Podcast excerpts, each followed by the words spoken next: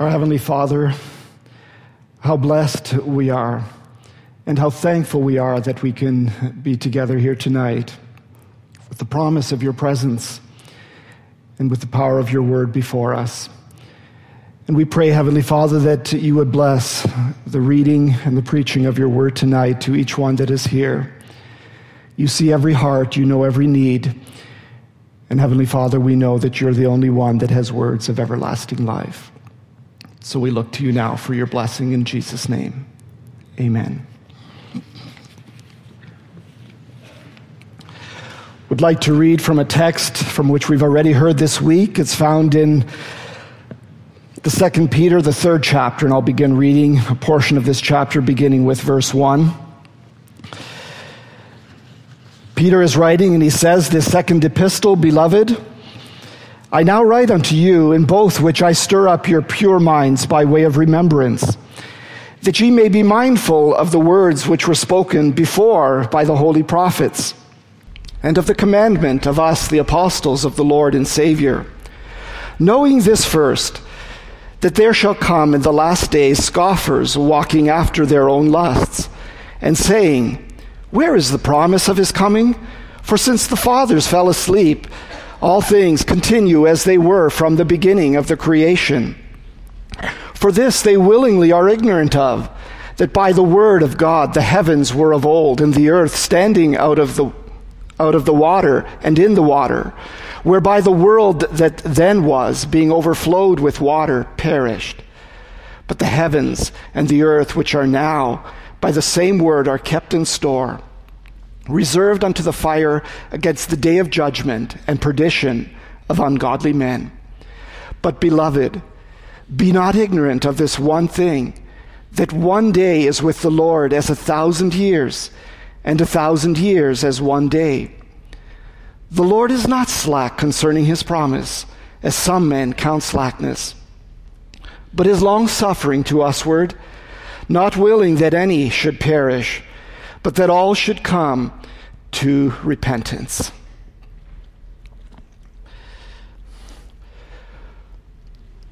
March 17th, 1974. Probably one of the most notable days in my life was the day I was baptized. It was a culmination of a decision that I had made back in Webster Springs the previous summer around the campfire circle decision that probably was affected in many ways by not only the preaching and the teaching and the inspiration hour, the campfire that I attended, but probably very much also by what was going on in the world at the time. And many of you will remember if I remind you this evening of what was going on in the world at the time. The U.S. was pulling out of the war in Vietnam, the war they couldn't win. There were other wars going on that um, later that year, during that time that I was in my repentance and conversion, in October the Egyptians and the Syrians attacked Israel on Yom Kippur, the Day of Atonement.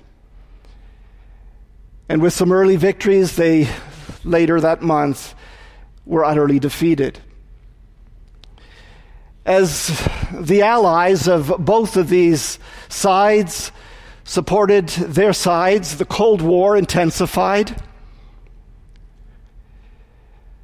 There were other things going on in the Supreme Court of this land.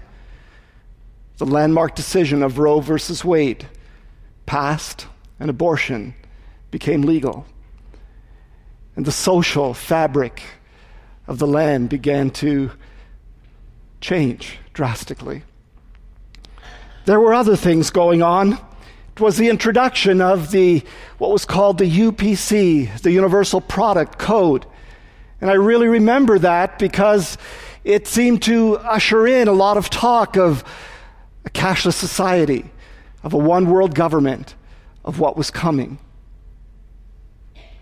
And these and undoubtedly other events contributed, no doubt, to the advisors of camp at the time of deciding that the theme for the camp year of 1974 should be Behold, I come quickly. And those events and, and uh, what was being preached and taught at the time, and, and that was in the very beginning of my Christian life, very much influenced what I was thinking and, and how I felt in my early Christian life. I believed that the Lord's return was imminent. So much so that, that I took very seriously the scripture that is, that is found in, in 1 Corinthians uh, 7 29, where it says that the time is short. And those that, that are married would be like those that aren't, and really believed and thought that, that I surely would not get married, let alone raise a family. Well, 10 years later, within a month, I did get married. And now, 40 years later, I'm here at camp with five grandchildren. And as I look back over those 40 years and, and remember, especially a song that we, we want to, that we often used to sing. It's not in our camp book anymore. And Sister Lori, wherever you are, you might want to put it in the new camp book. The song we sang of years of time have come and gone since I first heard it told that Jesus would come again someday. And if back then it seemed so real, then I just can't help but feel how much closer his coming is today. Signs of the times are everywhere. And so on, the song goes. I don't think that it's a coincidence that today, this week, 40 years later, we have as our theme even so, come, Lord Jesus. A lot has changed in the past 40 years, but ironically, so much has stayed the same. This country is still fighting wars that they can't win. The Middle East is in chaos at this very moment and for the past several years in Russia. There's no telling what will happen there, but certainly relationships between them and the West are getting very cold. We know that the courts are continuing to change the social fabric of our land, of our lands. And we ask ourselves the question where will it all end? And as much as things have changed, they are still very much the same. But it's 40 years later. And we're preaching a similar message. We're proclaiming a similar message about the coming of Jesus again. And as much as I was influenced in my early Christian life by that belief and that teaching, and still have, and still am, it has somewhat waned over the years. And I do look at things a little bit differently now than I did back then.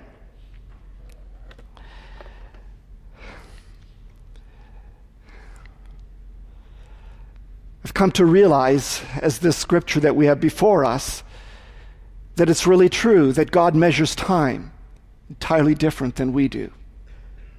For Him, a thousand years are like a day, and a day is like a thousand years.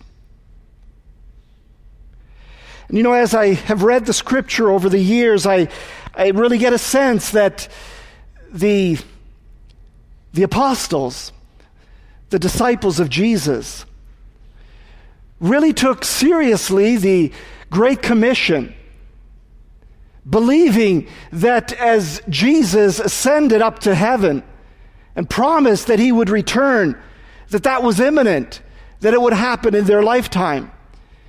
And based on that belief, they took the gospel message to the four corners of the world, many of them, and died there. The Apostle Paul spread the gospel over much of the Roman world.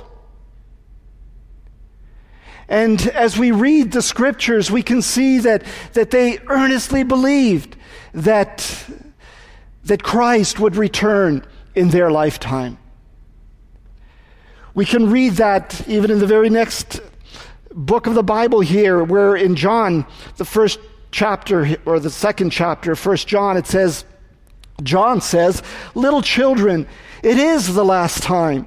And as ye have heard that Antichrist shall come, even now are there many Antichrists, whereby we know that it is the last time. They must have believed it as did those in Jerusalem when the Roman armies encompassed them and they remembered the words of Jesus of what they should do as he spoke about the last times and the things that were coming as, as in Jerusalem would be encompassed about by its enemies. Beloved, I believe that throughout the last two centuries, since the time of Christ, generation after generation, have believed that Christ would return. Many of them in their lifetime. Were they mistaken? Obviously, he did not. Obviously, he has not. But, beloved, what I've come to realize, which is nothing profound at all, is that the day of the Lord is not simply the day the Lord returns back to earth. But the day of the Lord is the day when every one of us will meet him. And as we were so vividly reminded last night, that day can come at any time. And even, even if it doesn't come unexpectedly or prematurely, with the brevity of life and how quickly it passes, and how quickly these 40 years have gone by, it will be here tomorrow. So now, as I think about it and have contemplated, I guess I have to say that I think that I'm more likely to die a natural or perhaps an unnatural death rather than the Lord coming. And don't get me wrong. I'm not saying that I don't believe it could happen or that it, that it will not happen in my lifetime. Of course it can. It's just the sense I have, and I know there's, there's those of you here that, that, that study this a whole lot more and know a whole lot more, and perhaps if you enlighten me a little bit, I might see that a little bit differently. But it really doesn't make all that much difference the day of the Lord is the day that we shall meet him. And Paul wrote to the Thessalonians, and he said, For this we say unto you by the word of the Lord, that we which are alive and remain unto the coming of the Lord shall not precede them which are asleep. For the Lord himself shall descend from heaven with a shout, with the voice of the archangel, and with the trump of God. And the dead in Christ shall rise first. Then we which are alive and remain shall be caught up together with the Lord in the air. Whether it's a natural death or whether it's meeting the Lord in the air, that is the day of the Lord for you and me, brother and sister, and for you my friend. A day of reckoning.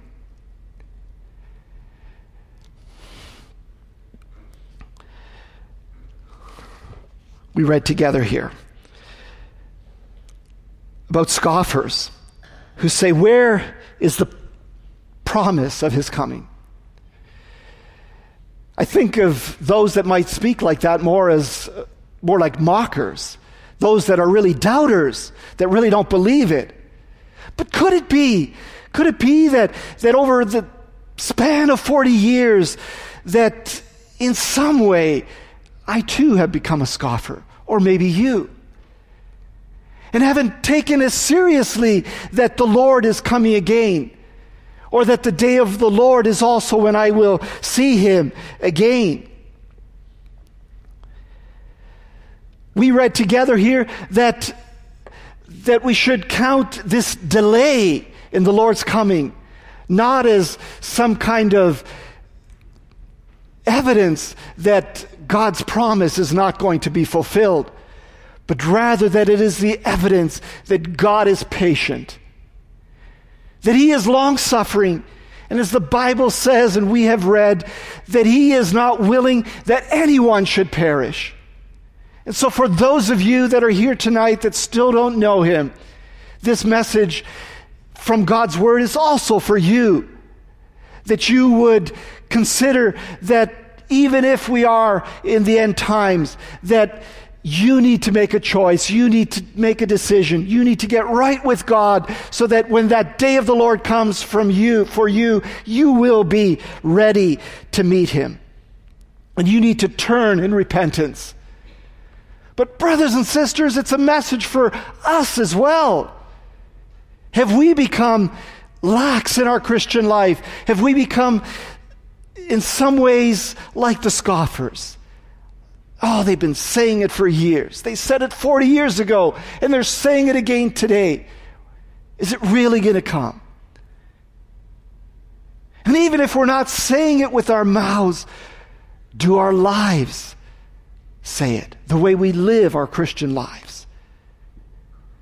Where on one hand, we may be believing that the Lord will come and even saying it, but living something that is entirely different.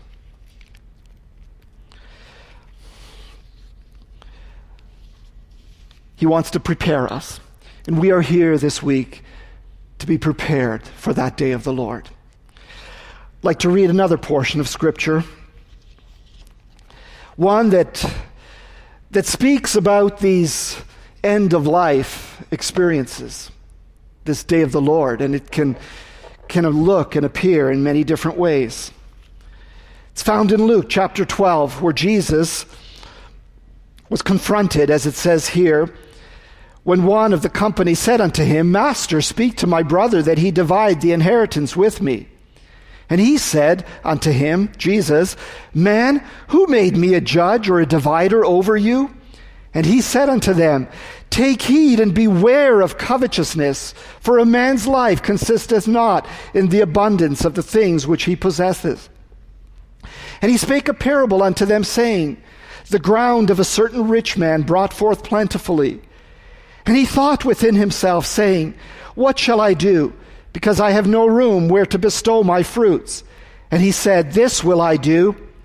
I will pull down my barns and build greater, and there will I bestow all my fruits and my goods. And I will say to my soul, Soul, thou hast much goods laid up for many years. Take thine ease, eat, drink, and be merry. But God said unto him, Thou fool, this night thy soul shall be required of thee. Then whose shall those things be which thou hast provided? So is he that layeth up treasure for himself and is not rich towards God. We're not given a lot of details of this encounter that Jesus had. Jesus listened to what they had to say quickly assessed the situation because he could obviously see into their hearts. And then made this statement Take heed, beware of covetousness. A man's life does not consist of the things that he possesses. And he spoke right to their hearts. And then he spoke a parable, a parable to drive the point home, and ended it by saying, and so is he. Let me read it. So is he that layeth up treasure for himself and is not rich toward God. So it begs the question of every one of us tonight, beginning with me, are we rich towards God? Are we ready for this day of the Lord?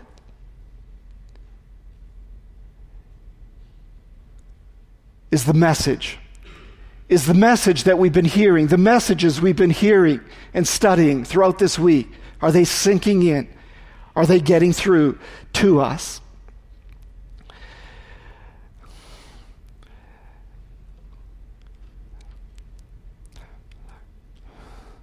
Recently, several weeks ago, I went to my parents' home. Should rather say my parents' house. It's not a home anymore. Most everything of their belongings, which really was not of much earthly value, has been distributed amongst their children. Most of it had simply sentimental value and little monetary value. But there were a number of boxes tucked away in a back room that I that still needed to be gone through. They had obviously come from drawers that had been emptied. And before we would just simply toss those things, they needed to be gone, gone through. And so I, I did the task. And as I was going through these things, there were four things that I came across that I would like to share with you tonight. And as I do, I hope that with God's help, I can also share with you perhaps the significance that they had as I thought about them, and perhaps that they can also have in your life and in my life as we consider them. There were all kinds of papers of, that really represented much of the things in my parents' life bills that were paid, insurance policies, documents that were no longer of any value. But I came across tattered newspaper article from 1964 that was the house plan that my dad built his house after. And the mail in um, plan that he, he mailed in for, as well as the rough blueprint that was drawn from that, which was to become some years later the house that he built for his family.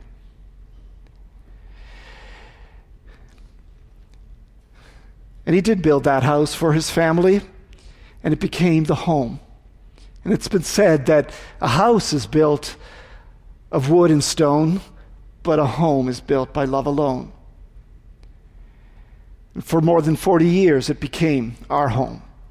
As we grew up and left to make homes of our own, but it was still home.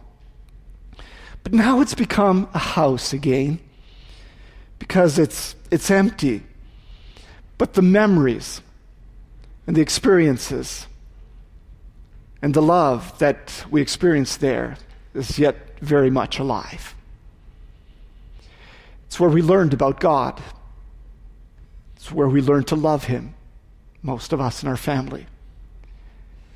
And we were by far an ideal family. There were problems, plenty of them. And yet, it was something that I think I speak for all in our family that we hold dear to our hearts because our parents made it into a home.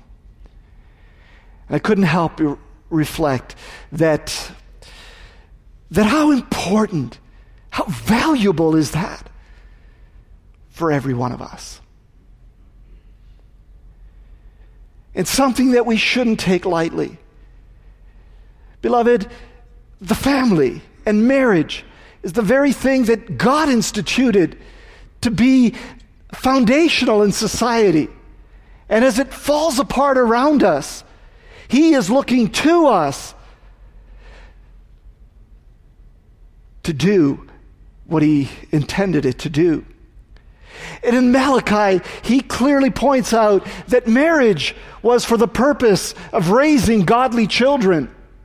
Of course, it's, it's for other purposes of, of, of that, that we know, But God designed it that way that the home and godly parents and a Christian home would be the place where God's message would be propagated, where His truths would be passed down from generation to generation, where they would be not only taught, but they would be caught. And it's wonderful as we gather here at camp to see families, young families. And I'm here to encourage you, especially young couples and families, to take seriously the responsibility of having a godly home, of raising godly children, as the Bible says, in the fear and in the admonition of the Lord. And those of you that, that perhaps are hoping to be there someday and someday soon, to start preparing for that now as you live your Christian life. And for some of us that are past that, that, that we would consider perhaps some of the things we did wrong and use it to help those that are coming behind us. And that we would also be there for those grandchildren, our children's children, and be there to help point the way for them.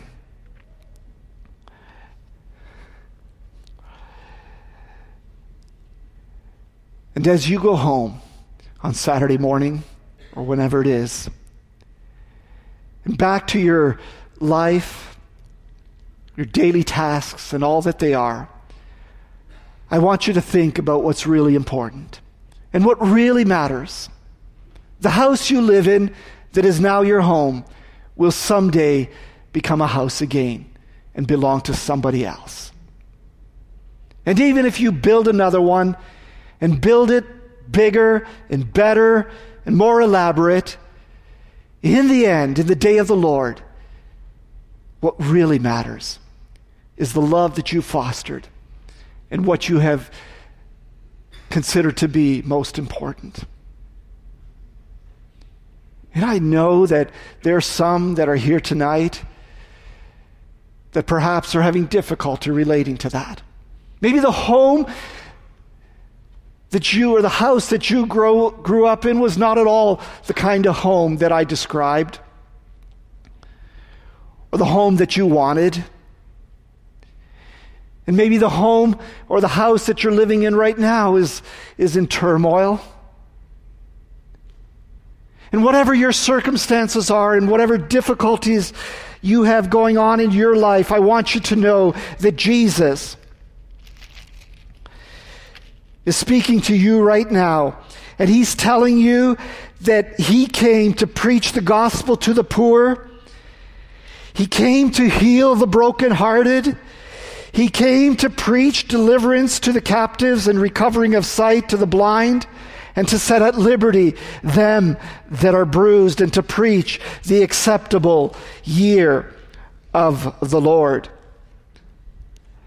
And as much as my parents and me as a parent could identify with the Apostle John when he wrote in his third epistle that he has no greater joy than this, than to know that his children are walking in truth, and how true that is for us as parents and how important it is for us to walk in truth and according to the scriptures so that those that come behind us would find their way.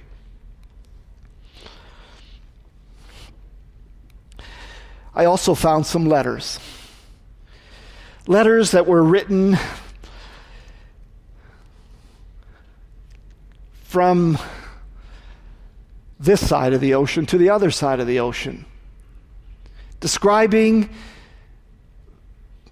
the state of the church in America and Canada and what was wrong with it, what was wrong with the believers. And among them, as much as I could read and understand because it was in German, even, and I'm not quite sure if I read it there, but I have read it in letters from the same time, that even this assembly camp was not a good place to go. It was not a place for believers to go. Thankfully, quite a few years later, my parents did go and found out that it's a great place to go. It's a wonderful place to take your families. There's a whole lot of great and wonderful things that have happened here for more than a half a century. And by God's grace, will happen until the Lord returns. But it reminded me of darker days, some of which I had only heard about, some that I had experienced. When somehow the, the enemy had, had been able to convince those of that time, as he has convinced perhaps even us of this time, to focus on the 5% that we disagree on instead of the 95% that we agree on. The enemy who has somehow the ability to make big things small and small things big and take our focus off of the things that are really important and put it on those that aren't.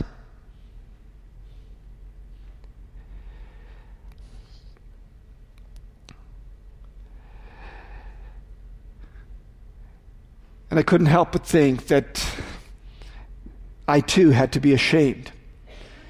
That as I reflect back on the last 40 years, that I too have put my stake from time to time in the ground much deeper than it should ever go. And that I have had to not only rethink some of the things I propagated and believed, but regret and be sorry for them.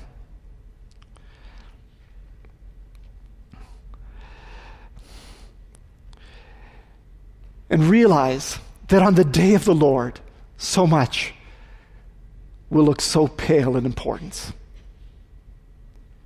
When that day comes, will I really have lived out and put the emphasis where it ought to be? Even as we heard at the very beginning of this camp week, Seeing, that, seeing then that all these things shall be dissolved, what manner of persons ought ye to be in all holy conversation and godliness? Wherefore, beloved, seeing that ye look for such things, be diligent that ye be found of him in peace, without spot, and blameless. When that day of the Lord comes, whatever it looks like, what will so many of the things that we have placed so much importance on really, really look like.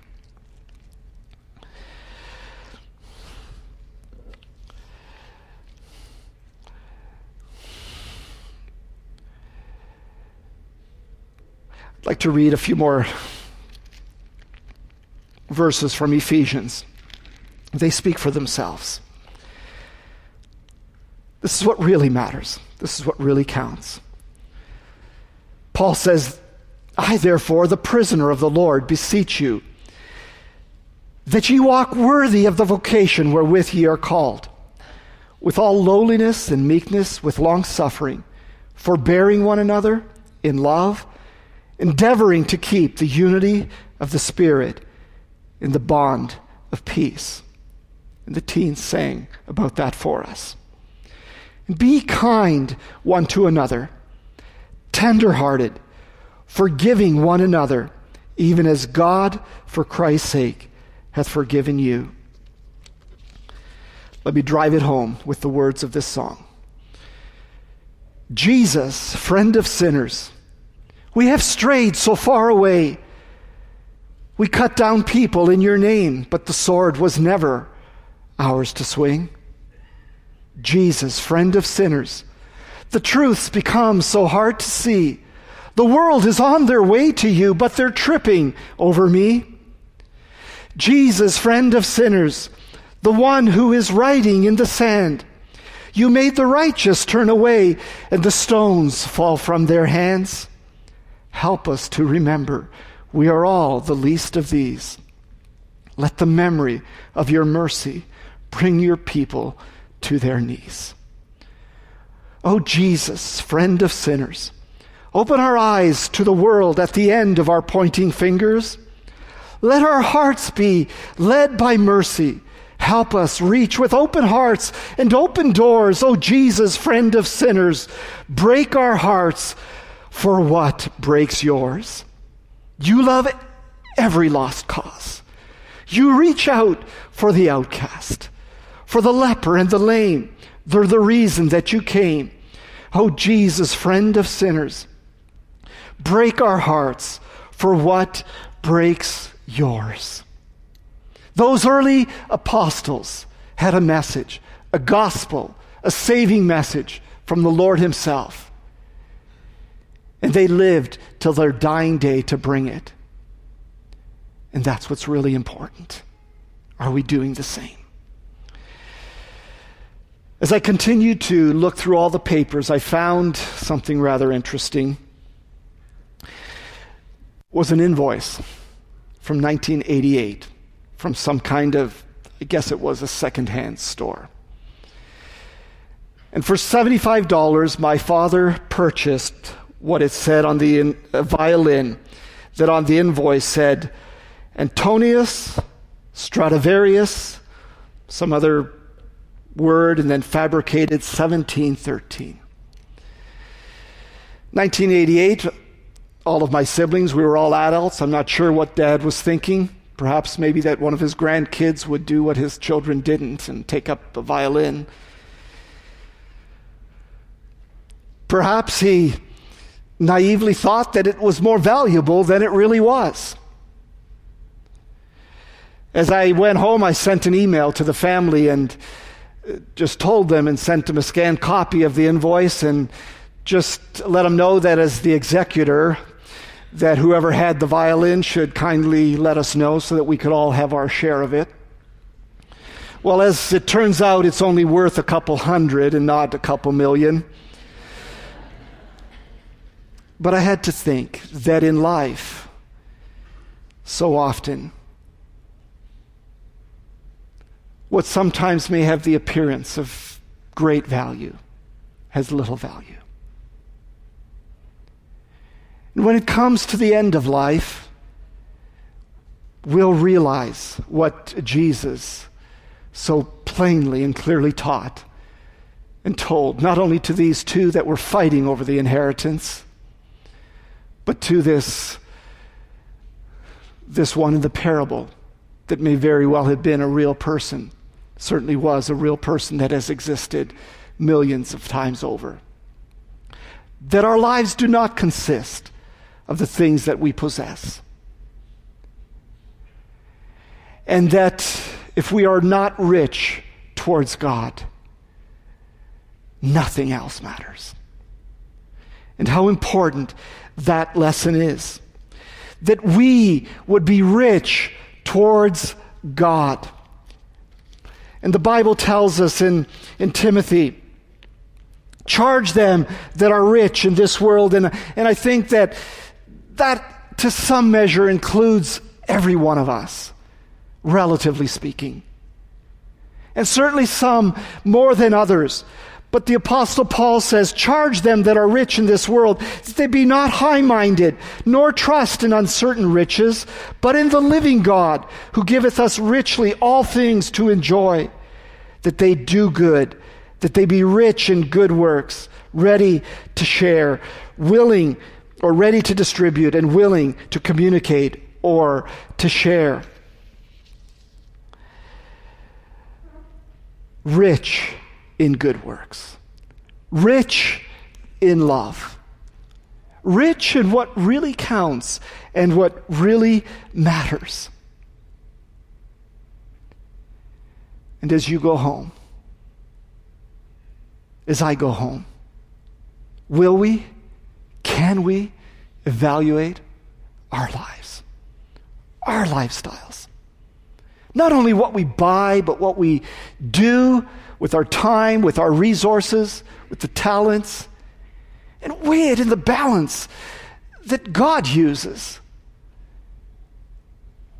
and ask ourselves the question what's really important? What really matters? What will what will our children think as they evaluate our lives when we are gone? Will they know for certain that we knew what was really important and that we lived it and that we believed it with all of our heart and that we didn't just say it with our lips? And I hope that as we go, and in the coming years, or year, or years, as many as it will be, that as we have this expression on our hearts, or on our mouths perhaps, and in our hearts, that more importantly, in our hearts, we will make sure that we are living for those things that are really, really important. Finally, as I looked through the boxes, I came upon a collection of items. They were tapes of sermons, worn out Bibles, books of Christians.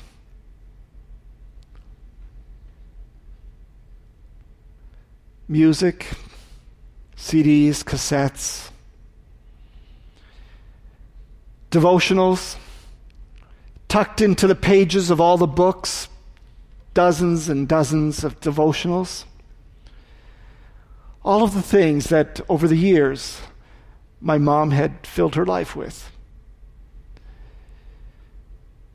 I couldn't help but think what a reflection that was of the life that she lived as she raised us, 11 children, and found the strength from God to do it. She knew where to find it, the strength. She knew that that was important for her faith, for her walk with the Lord.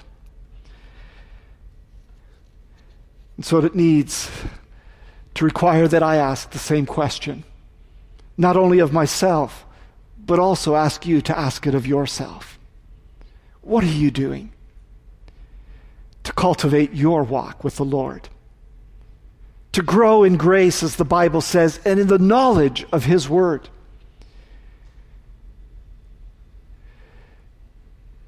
To make sure that when that day comes, whether it's meeting Him in the air because you were raptured and taken, or whether it's meeting Him after you have drawn your final breath, that you will be able to be ready to meet him. To be ready, as we have read here in Peter, as he instructed them about the day of the Lord.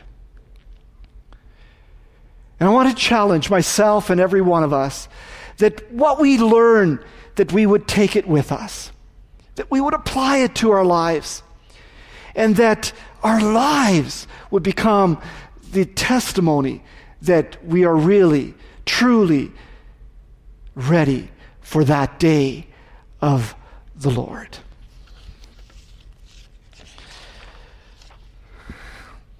Let us run the race, not only for the prize, but as those who've gone before us, let us leave to those behind us the heritage of faithfulness passed on through godly lives. Oh, may all who come behind us find us faithful May the fire of our devotion light their way. May the footprints that we leave lead them to believe. And the lives we live inspire them to obey. Oh, may all who come behind us find us faithful. After all our hopes and dreams have come and gone, and our children sift through all we've left behind, may the clues that they discover and the memories they uncover become the light that leads them to the road we each may find. Oh, may all that come behind us find us faithful. Amen.